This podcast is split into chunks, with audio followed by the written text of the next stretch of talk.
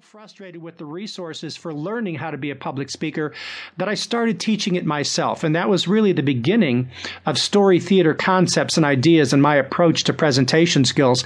But then one time, a little while earlier on in my presentation career, my speaking career, I was giving a speech at the Pikes Peak Library on presentation skills here in Colorado Springs. And without really having thought about it, I said, do you guys want to hear a funny Hollywood story? And I just, I just leapt into my streaking story Now, you need to understand, my streaking story is something that I did as a stand up comedy act in Hollywood, and I was a dismal failure. It never worked. I never even got a titter. I was a pathetic stand up comedian. I just was a failure. I didn't know how to be funny. But here I was many, many years later. I hadn't told the streaking story in years. And without even thinking about it, I just leapt into it. And all of a sudden, as I'm performing the streaking story, people in the audience were laughing so hard they were crying. Tears were streaming down their face. Now understand, this is the same story that bombed as, as a stand-up comedy act in Hollywood. But now people were laughing like crazy.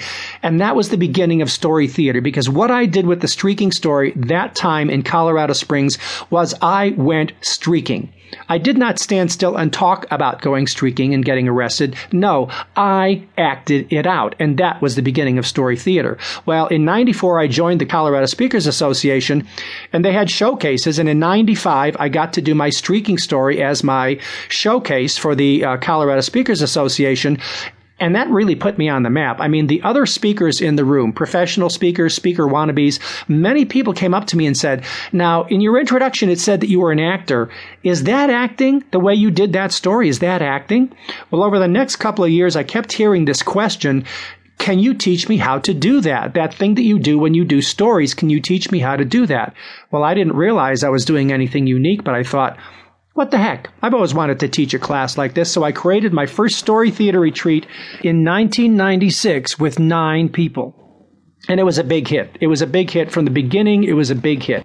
And at this point, I figure I've done 75 story theater retreats all over the United States, up in Denver, here at the Peakview Studio in Colorado Springs, and in London and in Dublin. Over 500 people have graduated from the story theater retreat, and I've coached over 1,000 people on their speeches, on their stories, on their speaking business.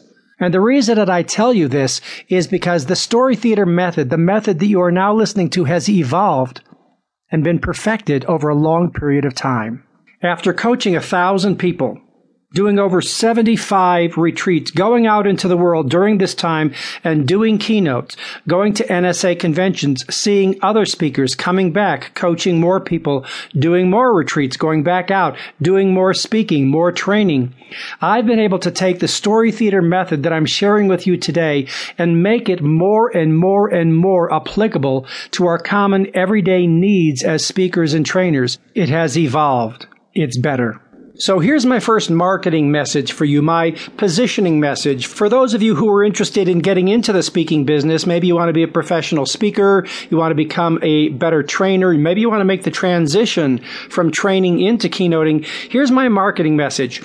Early on, when I got into the uh, professional speaking business, I joined NSA in 1994, and I wanted to be a keynote speaker. I mean, that was my goal. I wanted to be one of these motivational keynote speakers. So the first thing I did is I uh, went to the back of the NSA directory, and I looked at the back for all the different categories.